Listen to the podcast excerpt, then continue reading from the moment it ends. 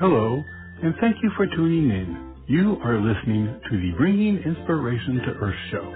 You can listen and subscribe to the show for free on Spotify, TuneIn, iHeartRadio, Blog Talk Radio, Apple Podcasts, Amazon Music, and Audible. For network or show information, visit biteradio.me. And now, the Bringing Inspiration to Earth show. Good day, everyone, and thank you for joining us for this edition of the Bringing Inspiration to Earth show.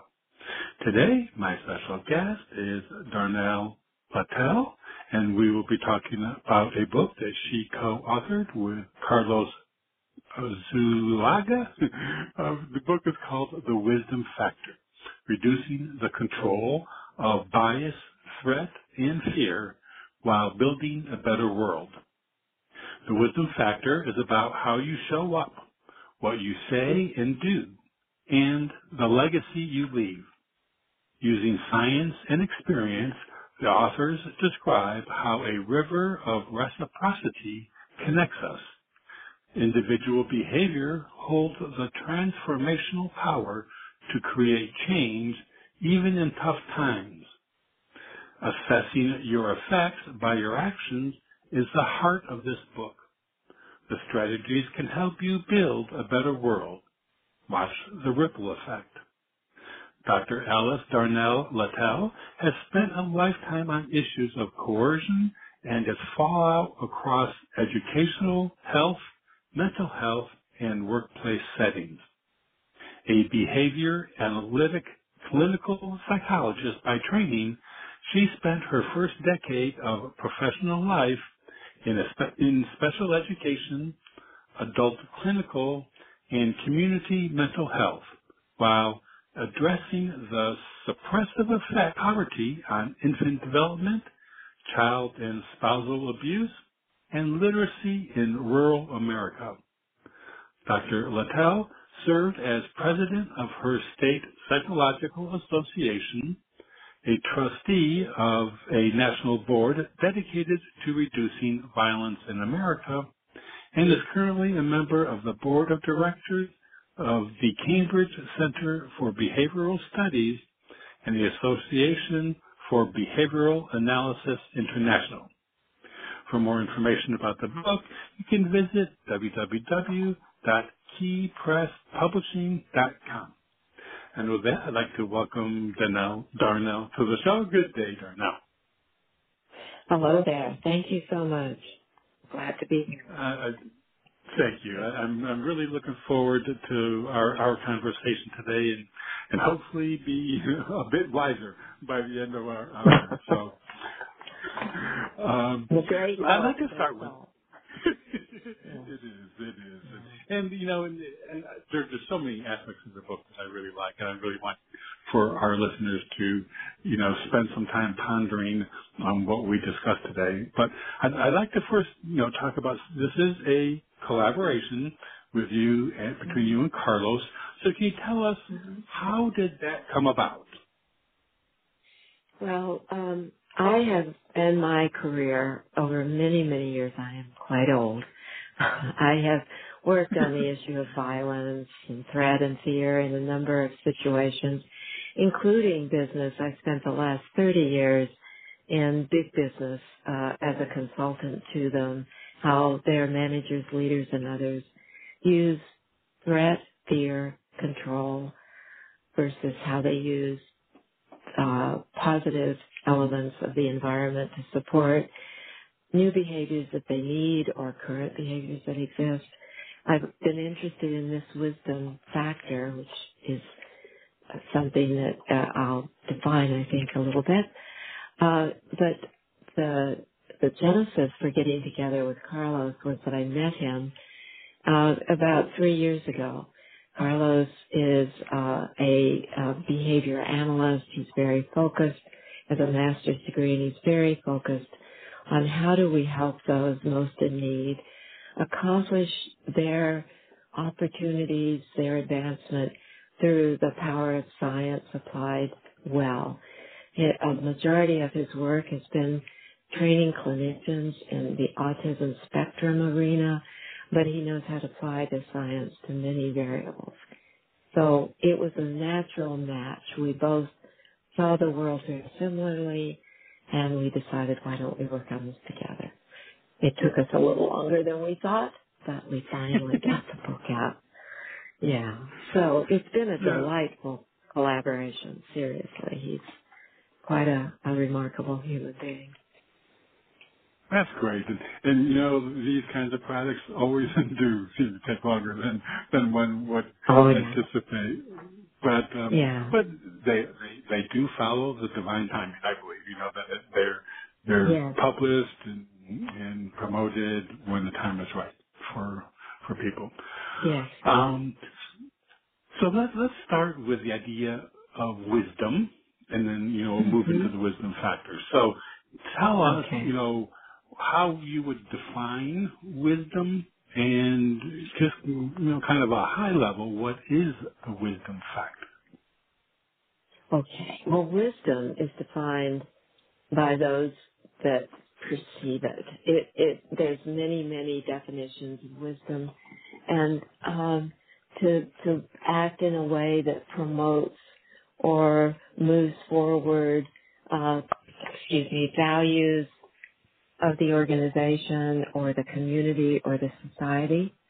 Uh, wisdom can show up in how we, by others looking at how we treat one another, whether there's uh, the the lack of wisdom in bullying or threat or fear that's sometimes used, and how each of us individually uh, can show up and be said, and someone says, "Oh, what a wise human being," but in fact, we know it's like Groundhog Day. The degree to which we're wise is really uh, very dependent on the circumstances that surround us the way we engage our prior learning, we are not, we don't have a thing inside us called wisdom. We have our behaviors that have been shaped and maintained by the world around us. We all can increase our impact for greater good, for adding to values, for bringing people forward by being alert to those conditions and arranging our world so that we're pushed to behave differently as well as those around us. The factor is in the effects our behavior has.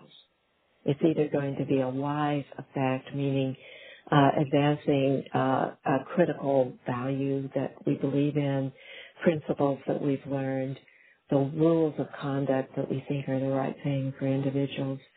But how it's judged in the near term is one measure. How our actions today are judged over the longer term is another measure. So we need to be alert to the fact that good intentions, uh, wanting to do the right thing, those are all critically important. But the, it is in the effect we have, not our intention, that we will be measured as to whether we act with wisdom or with spite or with some other agenda that we wrap in uh, to words that we say, oh, that's very, that's the wise thing to do, and it might harm others because we're not looking at its effect in, in the way that the book would want us to begin to look at each of us. Yeah.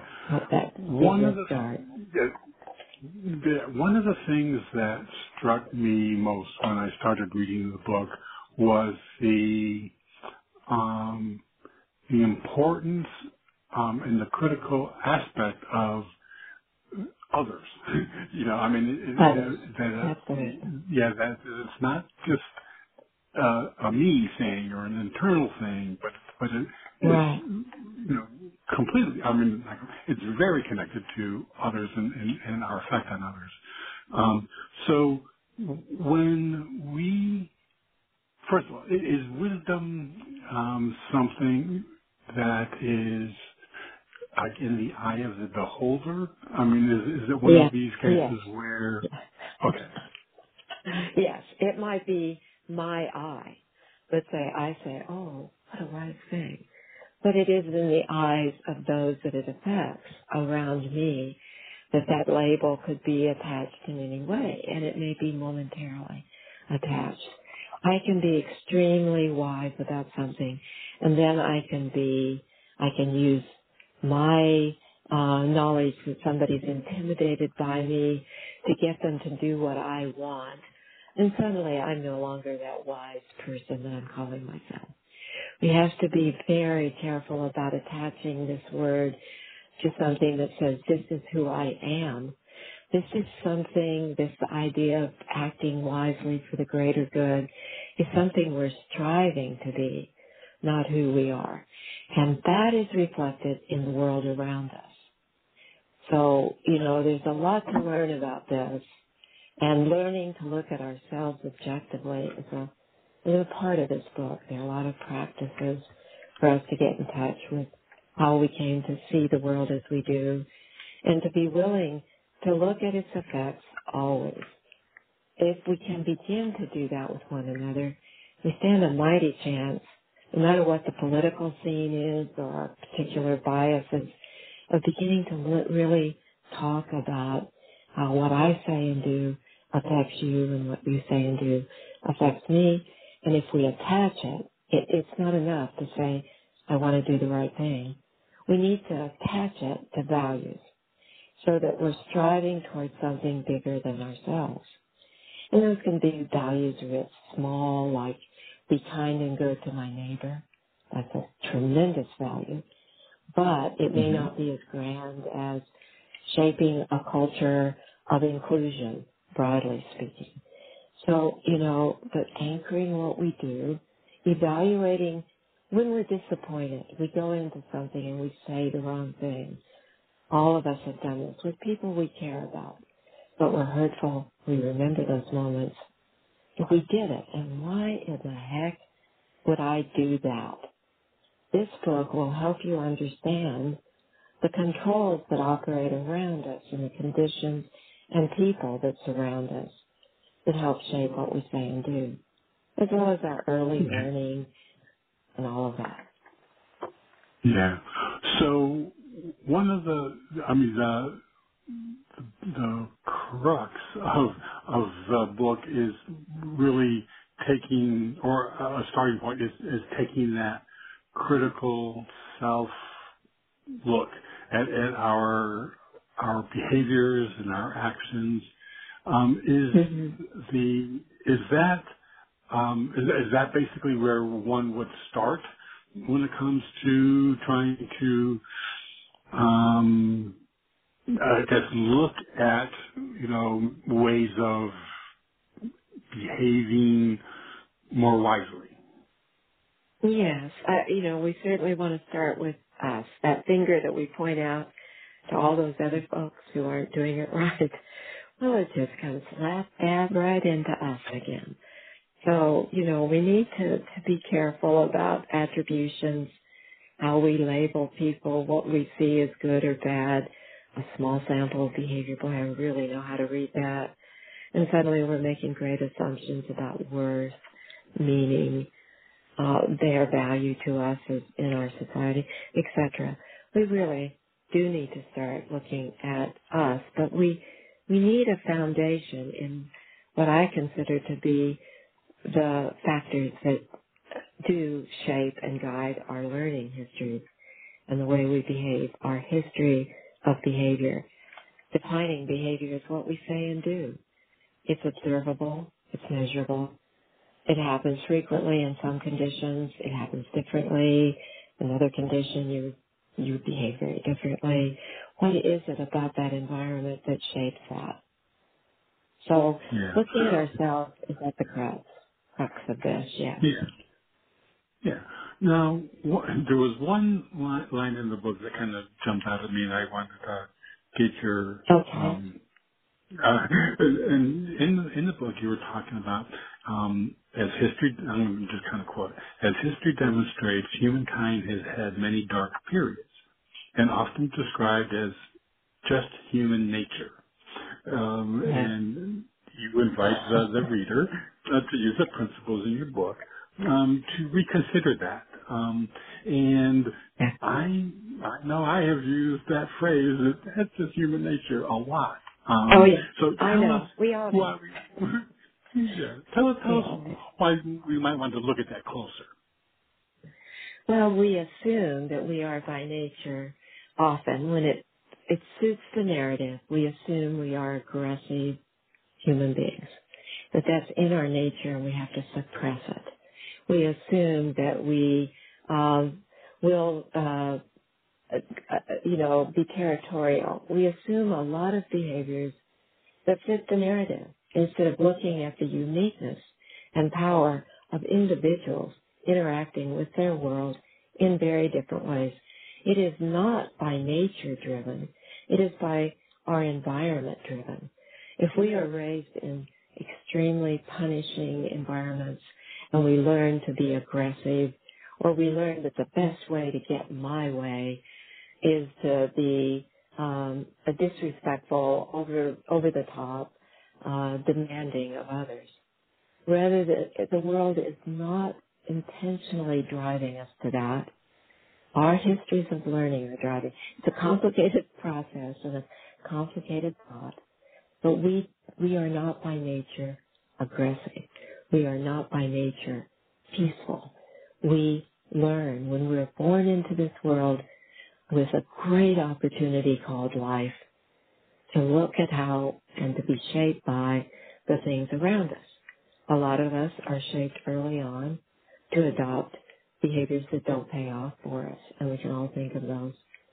And it isn't intentional uh, necessarily that our parents do something that leads us down a path that we find difficult. We're going down that path, and this book shows you how to break out of some of those histories where you you find that you are extremely angry. Your anger rises easily. You use words that put others down. You know, there's a lot of things, and then we say, well, it's just our nature. Or a man can't help it. He's just an aggressive SOB, and that's by his nature. Not really. Not really. It's learned behavior. Think of all the the many, many individuals who do not behave according to that assumption. So I'm so glad you brought that out. It's a really um, important topic for us to get on top of. Yeah, you know, and it's one of those things that you know we just um, assume. I mean, it, it's kind of been we've been trained, you know, that this is Uh-huh. you know a, a particular part of of life, you know. Um, but the fact is, is that like yeah. it's learned. Yeah. It is learned. And uh, that's what we need to, to, the book also does a great deal to talk about how to set up those learning environments for ourselves and how we can use our, our friends, our colleagues, Um, but often people won't tell us how we really show up. So we have to do a few more things. But there's a lot of assessing ourselves in the book, as I said, and assessing those around us. It doesn't do any good to say, well, there's just a bad apple. Now there are bad apples, admittedly by the effect, but not by their innate, their, their, their being. Their being hmm is not necessarily that, but the learning that surrounds them may lead them to behaviors that we can't tolerate. We do have to stop. We do have to suppress because they're harmful, really harmful.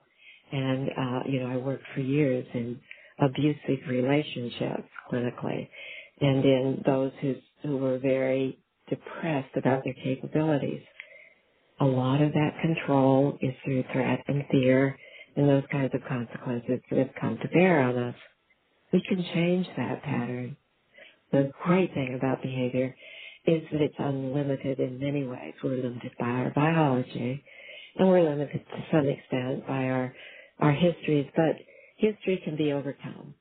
Uh, at least that's the message we want you guys out there listening to adopt. You can move beyond wherever you are and there's a lot of, uh, you know, a lot to do with our emotional reactivities, the way we use words. That's described to some extent in this book too. Yeah.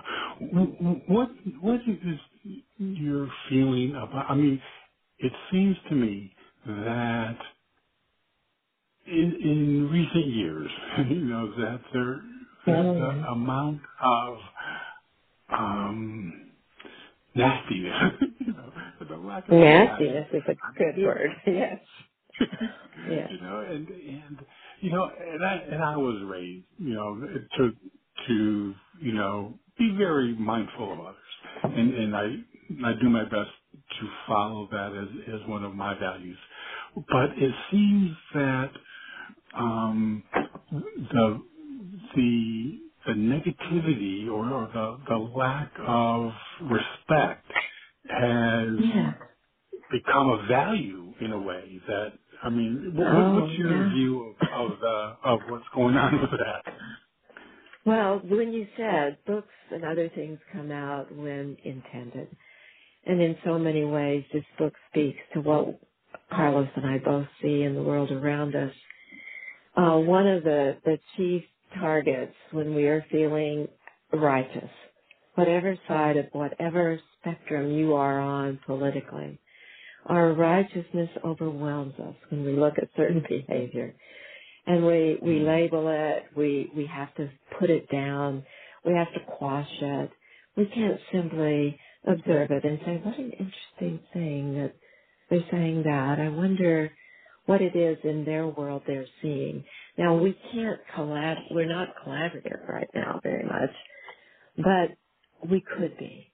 We could listen to each other reduce the noise. That's why there's some strong emphasis in this book on how emotional reactivity drags us around into disastrous positions where we can't back down because, well, you know, one of those biases, a strong person doesn't back off.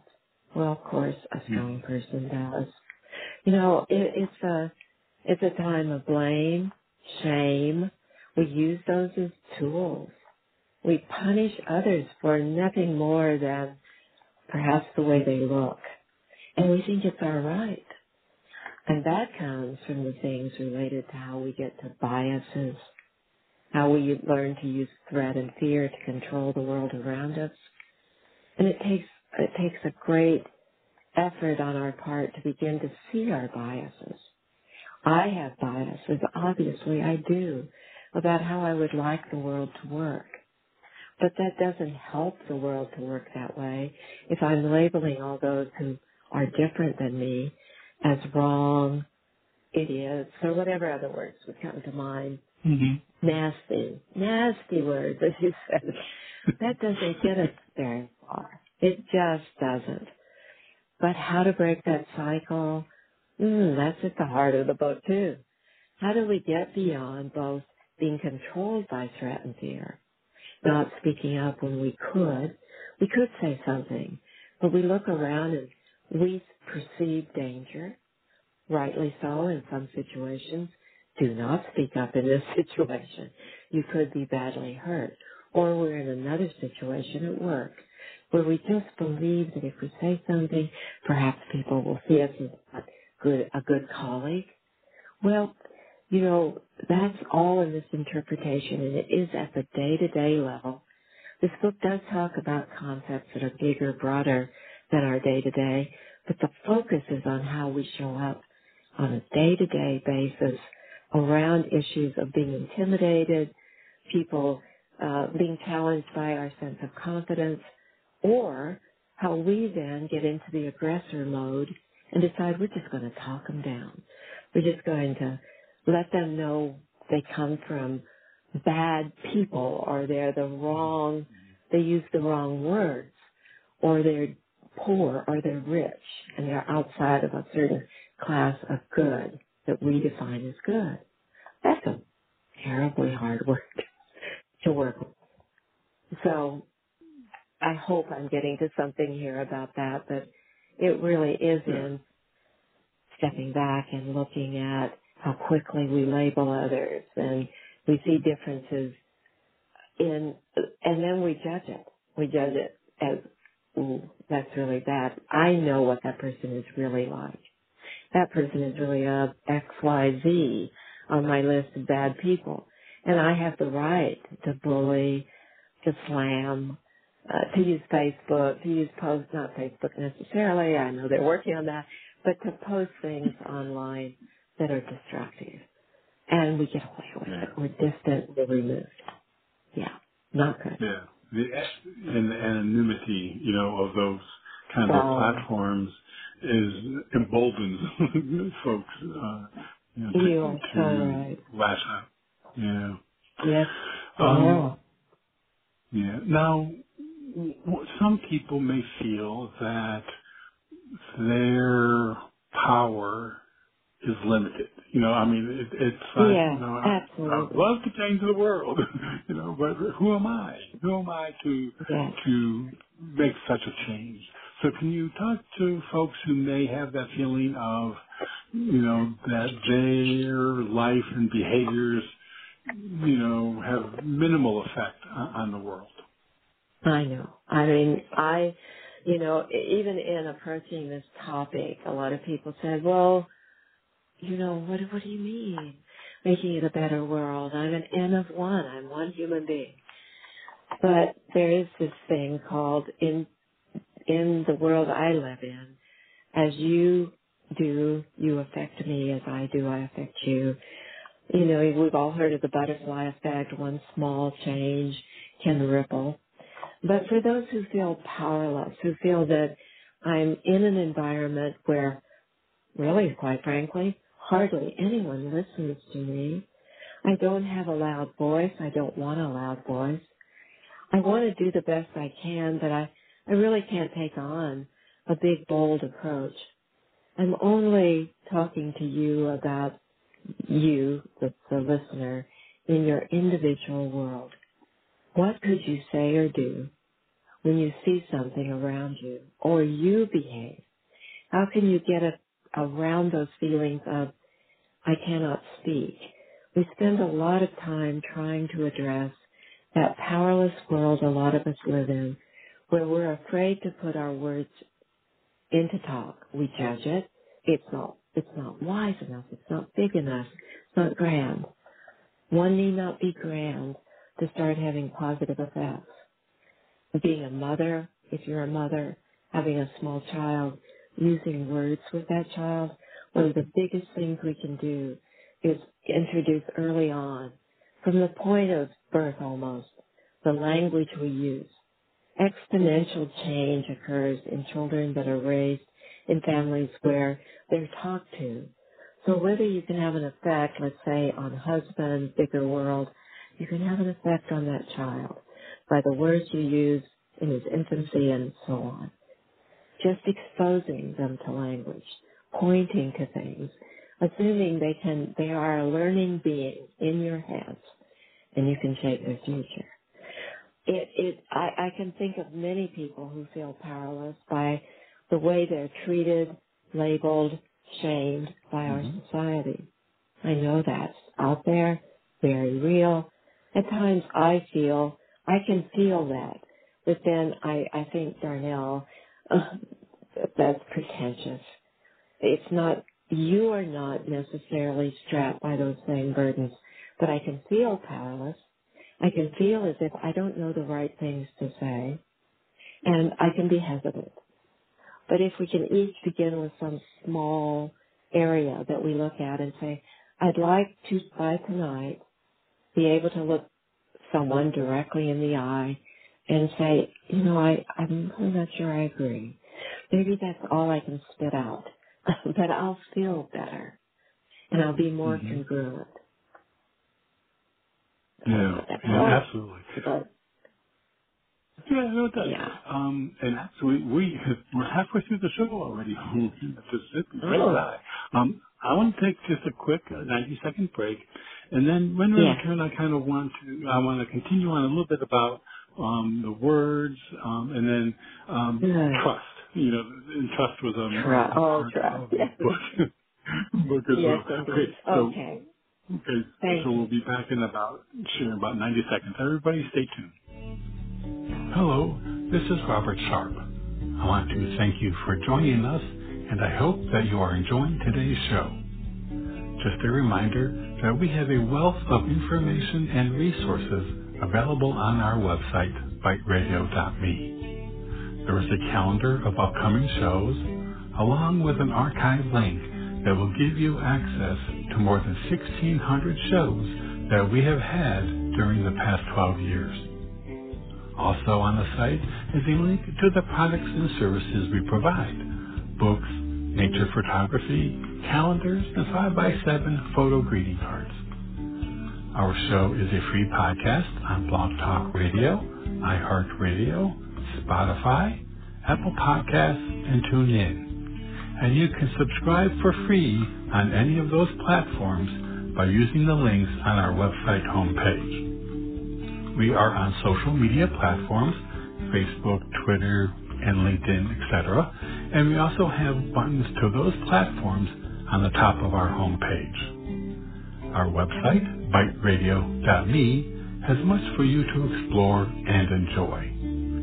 I also very much appreciate you supporting our guests, and especially today's guest. And now, back to the show. Okay, everyone, thank you for staying with us. Again, today, my special guest is Dr. Darnell Lattal, and we are talking about her new book that she co-authored with Carlos Zuluaga, and the book is called The Wisdom Factor, Reducing Control of Bias, Threat, and Fear while Building a Better World. Um, again, you can find out more about the book by visiting the publisher at www.keypresspublishing.com. Okay, with that, we're back, Darnell? Yes. Okay.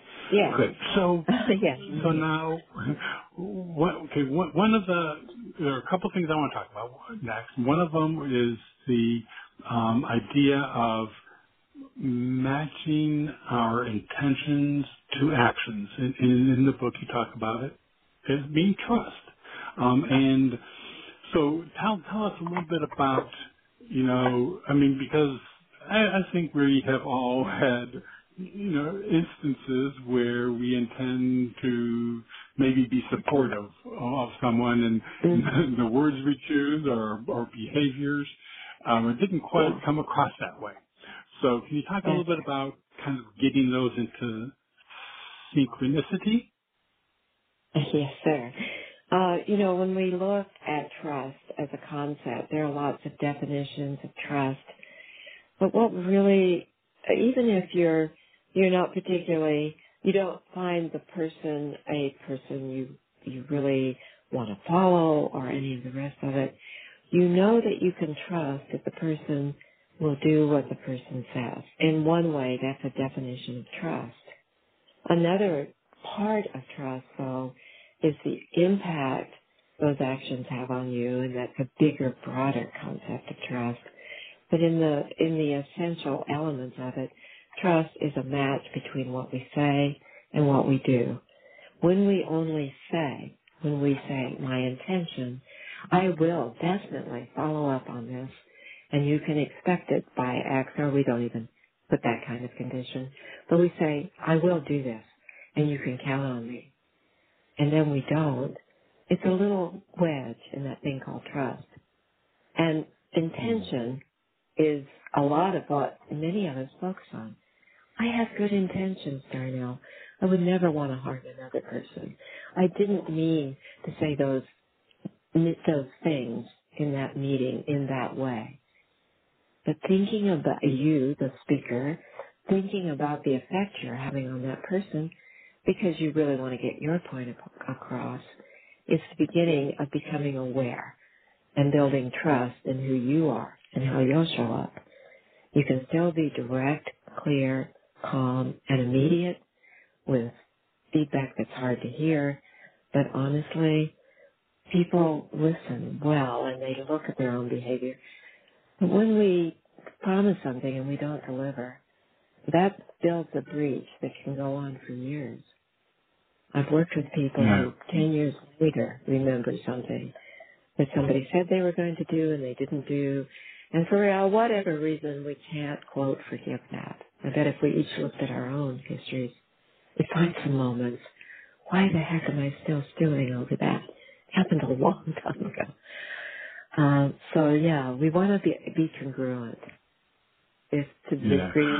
strive, strive for it. Yeah, strive. Yeah. So yeah, and, and you know the so when those occasions occur, when w- we are um, surprised at someone's reaction to what we may have said, what we what we had said, and and that that wasn't our intention. Is then the um, best way to, I guess, you know, build that trust or, or to build back that trust? Is it then an, an open discussion as to, well, you know, because what you what you you're doing is you're trying to, in a way, anticipate what someone's the effect your words will have on someone else, and Yeah, and a lot of times that can be you know, can be hard, you know, to, yeah, you know, yeah, even for someone that you know really well, but, but, uh, you know, yeah. even with those you don't yes, and I think we've all been surprised by thinking this person is really going to appreciate what I'm saying, but they don't. Um, hmm yeah, I I think it's important for us to look at our words uh, very carefully. But you know, being careful, it needs to get into the ebb and flow of how we show up, and then looking back at an episode where we said something but we didn't deliver on it. To that person, we may want to go and say, "I've looked at my behavior. I haven't been doing what I said I would do. I'm going to work at that." And please let me know when I'm behaving more congruently, or you see what I say and what I do matching better. I apologize. You could do that. You could also say, well, I just will uh, work at that. I won't be perfect. I know that. Uh, there are a lot of ways we can do this, but words are the critical variable between us. There's a lot of other physical behaviors we engage in, the way we look, the way we uh, frown, etc. But the words, and frowning is a word in a way, it conveys something. But in hmm the way we talk to each other, um, using must, you must do this, I will do that. Uh, you know, we set up conditions where others expect certain things from us, including harsh treatment or developmental focus or whatever else. So, um, yeah, it isn't enough to say to go and have a meeting. It must show up in what you say and do going forward. Small steps. In a lot of the work that I've done, I've worked with very um, uh, angry. Well, they were disrespected by their employees as being harsh, demanding, and super punishing to work for. And they hmm would be shocked when they began to get in touch with the effect of their behavior. They said, I'm just trying to get the job done and these folks are hired to do the job and I'm here to make sure they do. You're more than that. You're there to show them how they can bring out the best in their own behavior to get the job done. So really learning how to look at them and treat them and speak to them in a way that allows that, but also reducing your own verbiage, your threat, your fear. I promise you I will fire you. Okay. That's one kind of mm-hmm. promise that bosses follow up on on occasion. But the other kind of promise, I promise I will work with you on this era that we're experiencing here. You and I together are going to learn how to do this differently and better doesn't take many, many, much time to change the hmm effect. And when, when I would work with bully bosses, as I like to call them, they got it. Tough as it was. They particularly got it when they took it home to their children, to their families. It was harder for them at work because that gets back to that nature thing you were talking about really, really good guys are aggressive and bad and they, you know, they're certain hmm and they don't make mistakes. All those are rules that just aren't true. So our human behavior is so malleable. I, it's really exciting to learn mm-hmm. about it since I've been doing it it for 40 years.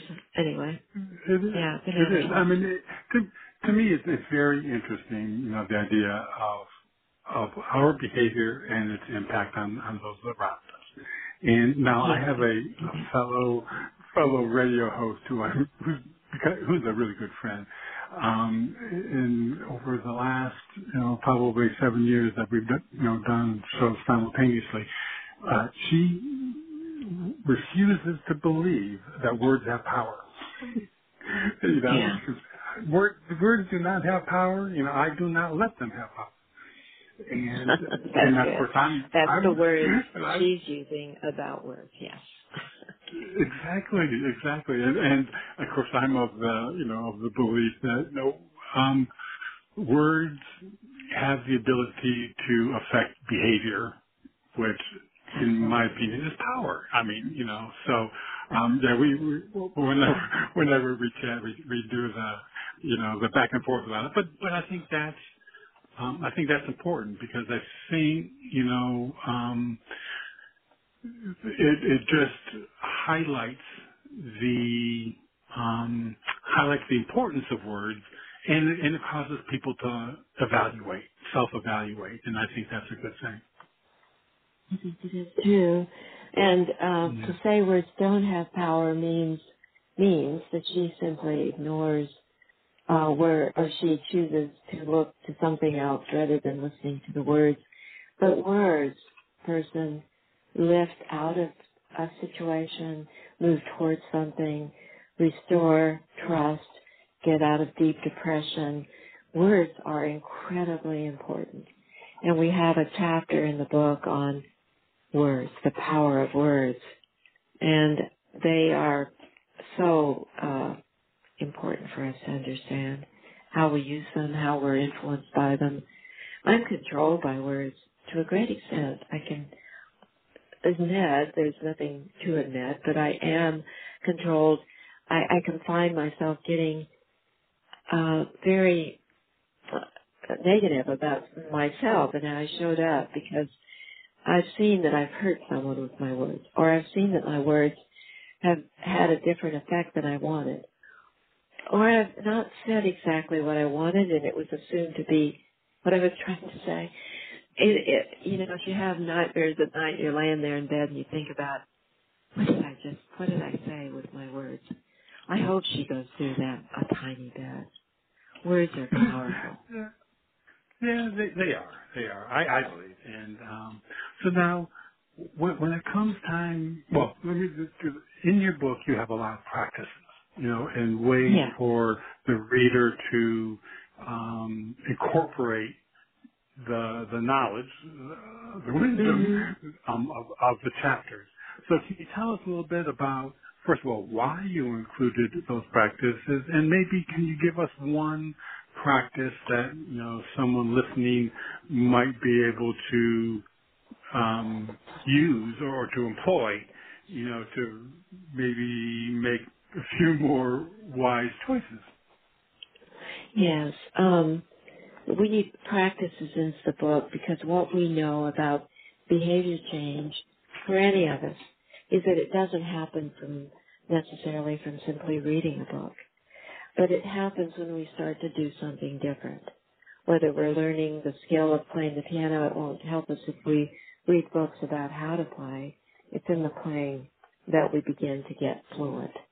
And the same thing goes with changing the way we've approached others in our world. Um, there's an exercise in um, uh, talking about words and the effects of words. Uh, if you begin to look at, uh, uh, so we have a lot of exercises that get to concepts uh, where we're talking about learning, how easy it is to learn in school, and we think of a favorite teacher. What was it about that teacher that said to us, I can do this?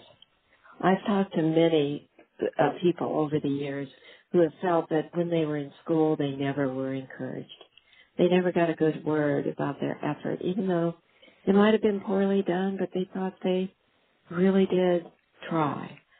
So what can we do with grace and kindness to give back to those people? So this all gets to words. I'm Sorry, it's everywhere. But the, the exercise is about looking at the effects of words under what can circumstances do words for you flow most easily? Where are you easy in talking? Where you feel comfortable, not judged, Not, not necessarily that your words are going to be taken too seriously. What do specific words, what kinds of words impede your level of enjoyment? When do you stop listening to the words of others? We all do that. We say we're listening, but maybe we're not. Uh, what are, what is it about the words? And just going out and sampling a few conditions. What are awkward or difficult verbal exchanges that you've had? And what conditions help you in getting through that? Or what conditions make it harder for you? So, uh, you know, those are the kind, that's one of the exercises. There are many, many in this book, in each chapter, to help you begin to uh, really look at yourself, not look at someone else that needs to be wiser. because we all, we all need every day, like Groundhog Day, as I said. Um, the acting as I promise, we have exercises for that. There's just many, many exercises on different aspects of this book. Emotional control, well, just a lot of things that one can practice out there. And we will, this, we intend to have a, a practice workbook that would go along down the road with this and other ways that people can, and pod, and our own continuous education on the topic. So there may be lots of ways we can get in touch with how we quote show up, but we, have to practice. I, I think you might, uh, excuse me, I don't know if we have time for this, but there is a, a notion that there's a, something called 10,000 hours of practice makes you skilled. Uh, Anders Ericsson, who said that, never said 10,000 hours. He said perfect practice makes you skilled. So, um, many, many repeats of perfect practice. So, if I go out on the golf course and I swing awkwardly, and I do it 10,000 times, I'm not going to be any better. But if I get guidance as I'm doing it, and I have a good mentor coach, someone who has my best interest at heart, and says to me, "You need to, do, you know, do this or that, bend your elbow." Etc. I'm not a golfer, but if other people are looking at our behavior and helping us, like parents, teachers, others, they can get us to the, that outcome faster, and it's suddenly something we get to fluency, and we're good at handling emotional discourse. We're we're good at confusing situations. We get calmer, more certain, more in control. So practice makes, quote, perfect over a long, long lifetime. Still working at it, got a long way to go. Well, you know, that, yeah, I like that, the, idea of perfect practice, you know, leads to skill. Um, when, when we have, um, the, uh, what, what is it? okay, the, the idea of, of practice is, I mean, it, wisdom is, is a, I would say, a never ending, um, ah, journey. it that, is that, I mean, we don't, so we don't get to a, a, a nirvana of of being wise. That that uh, even though the wisest can learn The wisest of the wise. yes. And the wisest of the wise are often reevaluated by history and say, well, they weren't so wise in this situation. Yes, but there are inspirational, uh, uh, areas that we want to move toward. Wisdom changes as society changes. We get, as a society, wiser about what will make us work better as a community, as a as a society, and around the world. Those things change and morph and grow. Uh, but the wisdom factor is about working to behave in ways that have positive effect against core values that we might identify that we're working to achieve with ourselves and with others. So it's a never ending journey. There is no such thing as me being the wise human being. I, you know, really, we are varied human beings. We're flawed. We show up kind of tacky in some situations. And some, sometimes we're just fine. Sometimes we're impatient. Sometimes we're, you know, other things. So We're Well, not you always know, wise. I, yeah. well, you know, and, and to me, it, you know, that's, I don't want to, I would say that's just human experience, um, but but that is Well, no, that's human experience versus you saying Right. that is the, all that a human can do because we're bound by some kind of, you know, natural Right. or other Right. barriers to ever being wise. That that's different. Human experience is exactly the right word uh, for how we learn, how we show up, Yeah. how we practice. Yeah, you you hit the nail on the head. I wish we had used that word in the book. It's about our experience. Yeah. yeah. Well, Okay. well, so so now, wh- when it comes time to helping children um, Mhm. make wiser choices, you know, uh, or Yeah. demonstrating wisdom to children. What what are Uh-huh. some of the um, maybe what are some common um, errors that that you know parents Okay. may may um, use Okay. or you know what are good ones that Yeah. yes Well, there's there's been a lot of uh, there have been individuals that have been very focused on showing us how wise children can be, and I've gone to several uh, schools, classrooms around the country, and looked at how conditions are arranged.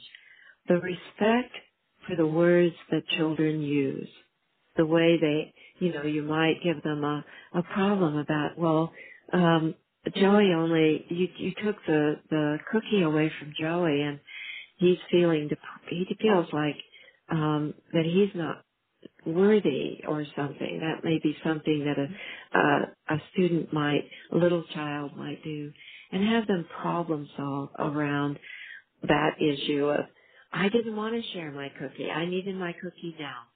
Okay well let's talk about what you can do to make Joey feel that you care about him. We're children are incredibly smart about what they see. You can give them situations to solve and listen to them, parents.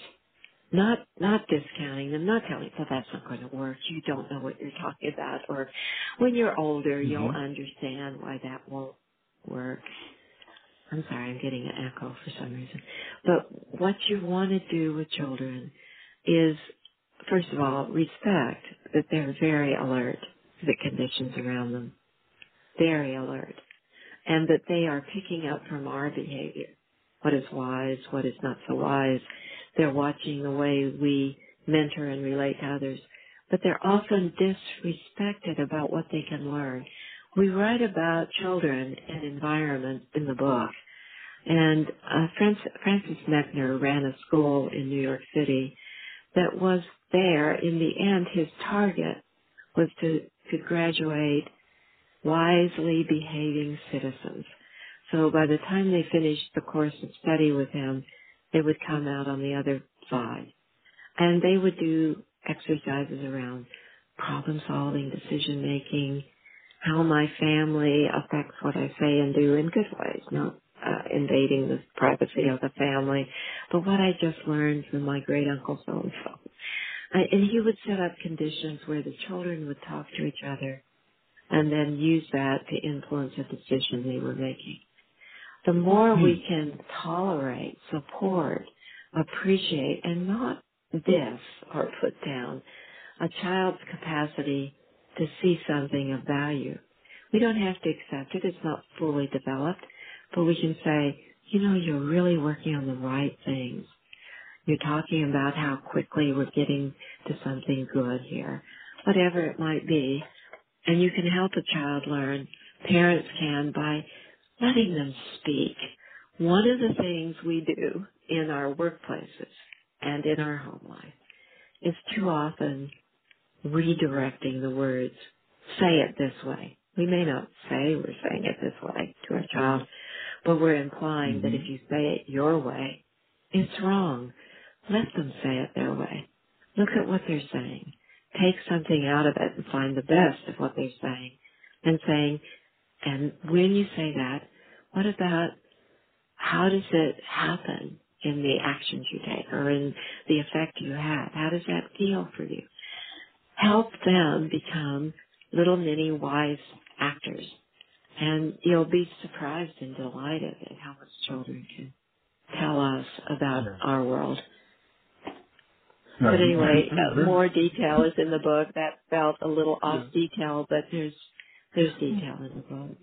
Well, that's great. No, no, that that's perfect because you know I I I love the honesty and the awareness of children and recognize Yeah. that parents have such a pivotal role in um, empowering their children for their future. What you know, whatever the future holds, you know that they can. And and I have seen the effects of the of parental um, behavior that can be damaging, you know, to to the happiness Oh, and joy, you know, of a child. And um, and so to me, uh, you know, I always want to um, point out to parents who are listening, you know, that they have this wonderful opportunity to create wonderful beings, you know, um, and you know. know, not to not to waste waste that chance of, to to do that co-creation.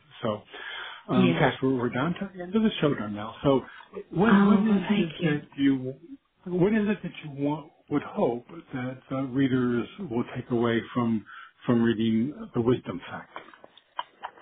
I'm hoping that we all will be aware of uh, the journey ahead.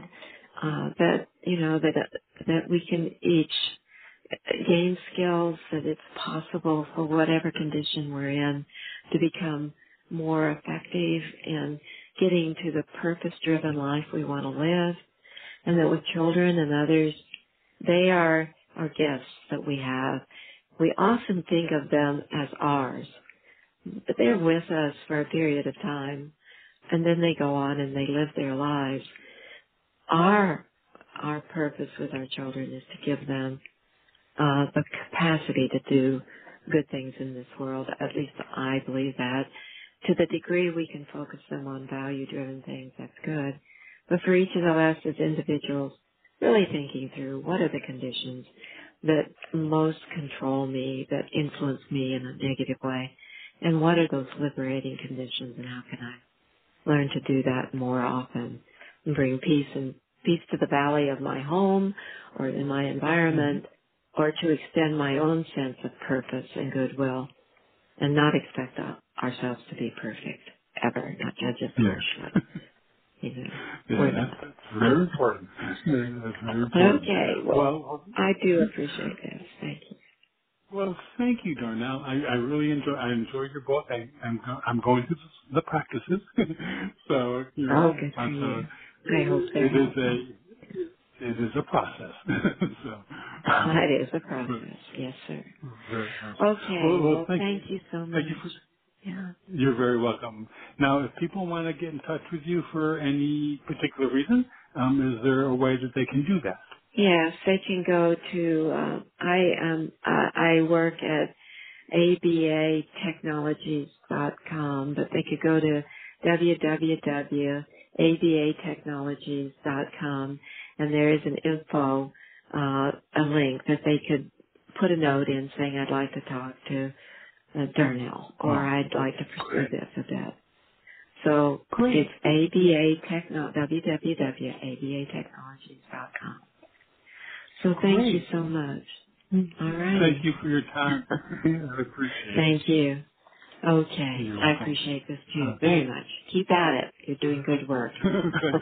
thank, you, ma'am. All right. Take care. Take Uh-huh. Again, everyone, today my special guest has been Dr. Darnell Lattal. and we've been talking about the book that she co-authored with Carlos Zuluaga. And the book is called The Wisdom Factor, Reducing the Control of Bias, Threat, and Fear while Building a Better World. And as you mentioned, if you want to get in touch with her, you can visit www.abatechnology.com and just indicate your interest in connecting with Darnell. And also, if you're interested in finding out more about the book, you can also visit www.keypresspublications.com.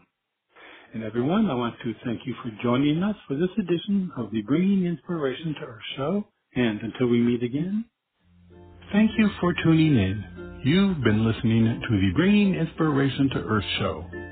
Remember, our show is available as a free podcast from Spotify, iHeartRadio, TuneIn, Apple Podcasts, Blog Talk Radio, Amazon Music, and Audible.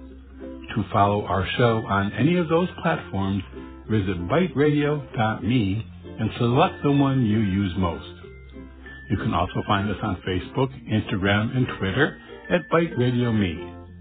Until we meet again, remember to be a bright light by bringing inspiration to your world and to the lives of those you touch.